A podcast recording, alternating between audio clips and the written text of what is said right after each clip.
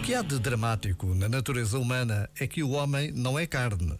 Se fosse carne, como o peixe, o molusco ou o elefante, seria muito fácil. O elefante não tem problemas, tem apenas de ser elefante. Se o homem só fosse espírito, também seria muito fácil. É precisamente por o homem ser, ao mesmo tempo, um espírito encarnado e uma carne excitável que o seu problema é dramático. Foi assim que respondeu o filósofo Jean Guiton quando lhe perguntaram como é que resolvia o problema do mal na vida de cada dia. Já agora, vale a pena pensar nisto.